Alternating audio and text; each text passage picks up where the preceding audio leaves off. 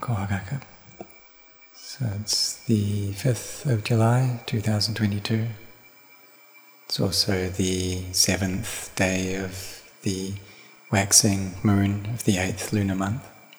And at this time during the Buddha's uh, period, uh, the fully self awakened Buddha was walking to uh, the grove of the seers in the deer park outside of uh, Varanasi in order to teach the five ascetics.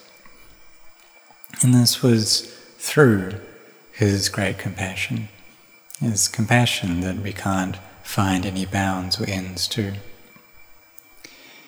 And this first teaching that he gave was very important because we say it set in motion the wheel of the Dhamma. We call the Dhamma Chakra. Started to spin on that day during this first teaching that he gave.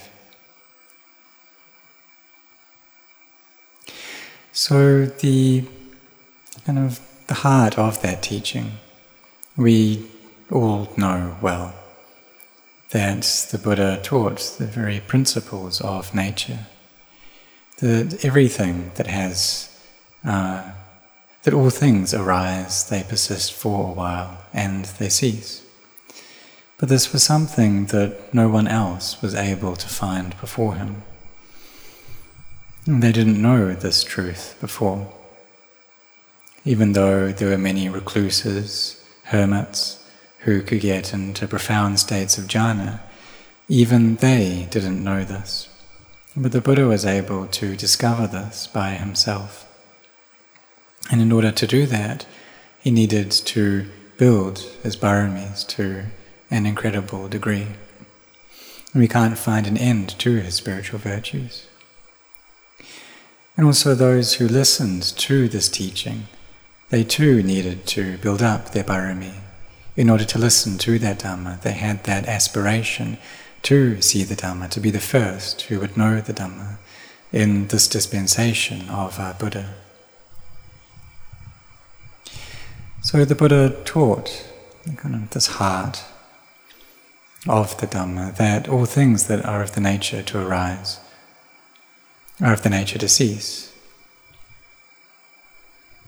And so it's just normal for things that arise to do this. So we see this as being normal. Old age, sickness, and death, these are normal things. And so we know that, we have that knowledge, but it's a knowledge without a seeing.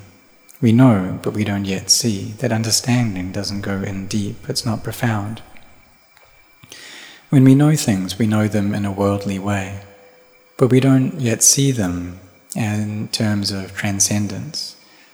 Our seeing doesn't go above the world, it's still here in the world. For we all know that greed, hatred, and delusion, these are not good things. We know that jealousy is something bad. Really, all of these things, they're no good. We know this. In children, they know that, or some children who um, get angry quite easily, they know that that's not good but they're just not able to restrain themselves from being that way, from getting involved in that anger. So it's not that they don't have any knowledge there, it's not that they don't know these things. Or like robbers, they know that stealing isn't good, but they still do it.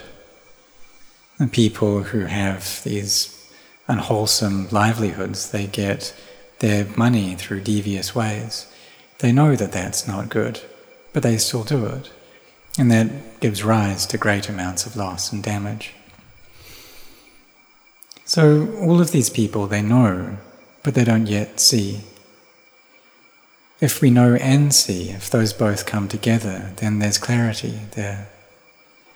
It's like seeing a snake and knowing that that's a venomous snake, knowing that it's dangerous. And so we will, will we go and touch it, or we won't? But what about a child who doesn't know that? They see the snake and they find it interesting, so they go and touch it, and then it bites them. So there's actually a Brahmin who did this. He saw a king cobra and he thought just how beautiful this creature is. It's got such a lovely head and hood. It's so beautiful. And he really liked it. But he didn't see the venom there within it. And so he went to touch that snake, and it released its venom into him. And so there are great problems there. And he actually became blind because of that. And this is a true story. He think that he could go and stroke that snake and it wouldn't bite him. And so this is knowing but not seeing. But people who truly know, they wouldn't do that. And it says, Ajahn Chah said, that if we see that venomous snake and we see its venom, then that venom won't be able to affect us. And that's really how it is. So when the Buddha taught, he taught about normality. He said that all things that are of the nature to arise, it's normal for them to arise. So these are normal things, they're not amazing things, wondrous things. Everything that is uh, normal for them to arise, whatever that is. And if they have that arising as their nature, then they also have cessation as their nature as well. And there's not a single thing that arises but doesn't cease. If it arises, it needs to cease.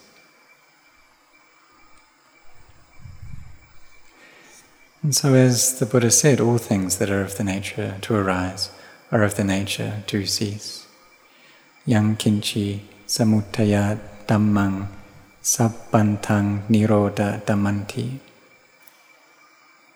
And this is when the Brahman, Kondanya, saw into the Dhamma and gained clarity, he gained understanding. That all forms and feelings, perceptions, uh, thoughts, and sense consciousness. All of these arise and they cease. So, just like when our eyes see a form, there's a feeling that comes up there. And if there's no further contact, then that will cease. But we take all of those things all of these things that have arisen and ceased already to be me, to be mine. But if we have clarity around that, we'll see that that's not the case. They're not me, they're not mine, they're not self. So the Buddha taught this, that these things aren't me. And then through seeing this, Anya Kondanya saw into the Dhamma. He knew the Dhamma, and he saw the Dhamma. But this knowing and seeing the Dhamma, they're the different things. If we really see the Dhamma, then we're able to abandon our wrong views. We see the Dhamma, then we see the Buddha. Just how initially Kondanya Brahman, he saw the Buddha, but just in his flesh. He hadn't yet actually seen the Buddha. But when he set his heart on listening to the Dhamma. And the Buddha said to him that, Have you ever heard me say before that I have awakened, that I have attained to the Dhamma? And these words, they reach very deeply into his heart. That the Buddha had such soft and sweet speech like this. He said, Have you heard me say this before? Have you heard me claim that I've attained? Have you ever heard me say that I have awakened? And Kondanya Brahman believed what he said because he recollected that he had never heard the Buddha say this. He also thought back to the time when he was younger and he made the prediction that the Buddha would awaken. And so he set his heart on listening to the Dhamma, and also because he was quite old then as well. So, if we consider that at the time that he made that prediction as a young Brahmin, he was perhaps around 20 years old, And then the Buddha was 35 years old when he awakened. So it was probable that uh, the Brahmin Kondanya was about 55 when he heard this first teaching. And so he really set his heart on listening to it, because he'd been waiting for such a long time to hear these teachings. He really focused on this Dhamma. And so wisdom arose. He saw the Dhamma. He saw into liberation, and his heart became free and bright. So, is this difficult? Well, it's not above our spiritual virtues, what we've accumulated, if we really set our hearts on this. When the time is ripe, then our parami will come together. Sila, Samadhi, Panya's virtue, collectedness, and wisdom gather together. And that's when we see that all forms and all mentality are not self. And so we see the nature of them, that they all arise, they stay for a bit, and they cease. It's just that right now our minds are lacking peace. So we attach to these things as being me, belonging to me. But what we need to do is get our mind in balance, get things just right, walk this path of sila, samadhi, and panya. We collect our speech and our deeds through sila. But even though we do this, the mind is still quite chaotic and frantic. So we need to train in samadhi and sati and mindfulness. So these become very firm, so that we have a sense of caution. And then wisdom arises through the objects of anicca, dukkha, anatta, this change and stress and not self. So I've spoken about this occasion many times before. That one time I was listening to a teaching of Ajahn Chah, and he gave this example of different glasses. There was a small glass, and a medium sized glass, and a large glass. So initially we see them as being glasses, that they have this name following the conventions of language, glass. And if we have that first glass there, and then we place another glass which is bigger than it next to it, then we feel as though that first glass is small and this new glass is big. But if we place an even larger glass next to it, then we feel like that second glass shrinks, it becomes smaller. And so knowledge arose right here that really there is no big and small, there is no glass. Sila, Samadhi, and Panya came together, saw into the nature of conventions.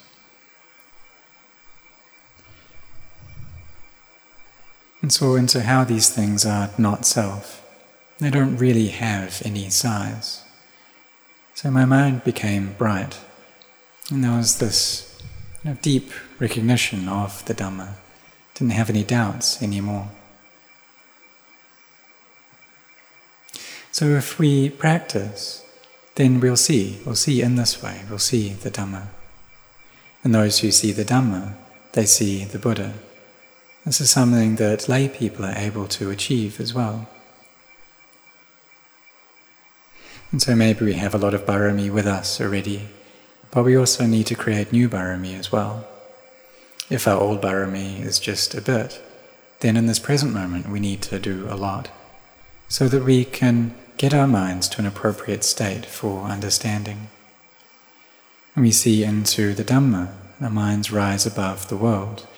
They reach this transcendence, this knowledge of transcendence. Because if our knowing is just a worldly knowing, that doesn't allow us to abandon greed, hatred, and delusion. But when we see the Dhamma, then our knowing goes beyond the world. We see into Lokuttara. We abide above cause and beyond effect, above birth and beyond death. And this is how Ajahn Chah put it. But if we still see things as birth and death, see, still see that I'm the one who is born, that grows old, that gets sick, that dies. And we need to change that so that we see it in terms of not self, that this isn't me. It's just the nature of the body to be this way, this body which is a collection of earth, water, fire, and air. And when it's just collected through these elements, or made out of these elements, then its breaking apart is the most normal thing in the world. And so the wise have said that if we are sad when someone passes away, when we're separated from them, why isn't it that we're sad when they're born? Usually, when people are born, we're very happy. But when we're separated from them, then we become sad. But this is delusion that makes us feel this way. So we need to come back and train anew. But it's like that, it's normal in the beginning that all people in the world they are this way. But when we're this way and we take that nature that we have and train it, and then our minds can gain knowledge and wisdom, and we can see all things as being anicca, dukkha, anatta. We can see the Dhamma like Venerable Anya Kondanya. There's another way that we can put it, another simile to use. It's like we're searching for one thing, and we keep looking for it, but we're not able to find it. And we think to ourselves, well, what cabinet did I put it in? Which drawer is it in? But then one day, eventually, we find that thing, and we think, ah, oh, here it is, it's right here. So we find what we've been looking for. It's like right now, we're searching for the truth. And when we understand that, then we think, ah, oh, it's just this way. Things are anicca, they change, they're constant, just like this. And knowledge arises.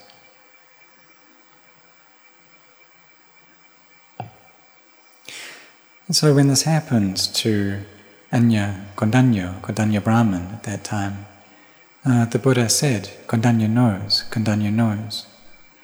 Anyasi watapo kodanyo, anyasi watapo kodanyoti. Initially, he understood this through perception, through memory, but his second understanding was through wisdom. And he was able to abandon things. He was able to change his state uh, from one with defilements to a noble being one whose mind was far away from the defilements. So for us, we need to train ourselves because we have this highest goal. So we should set our hearts on achieving that.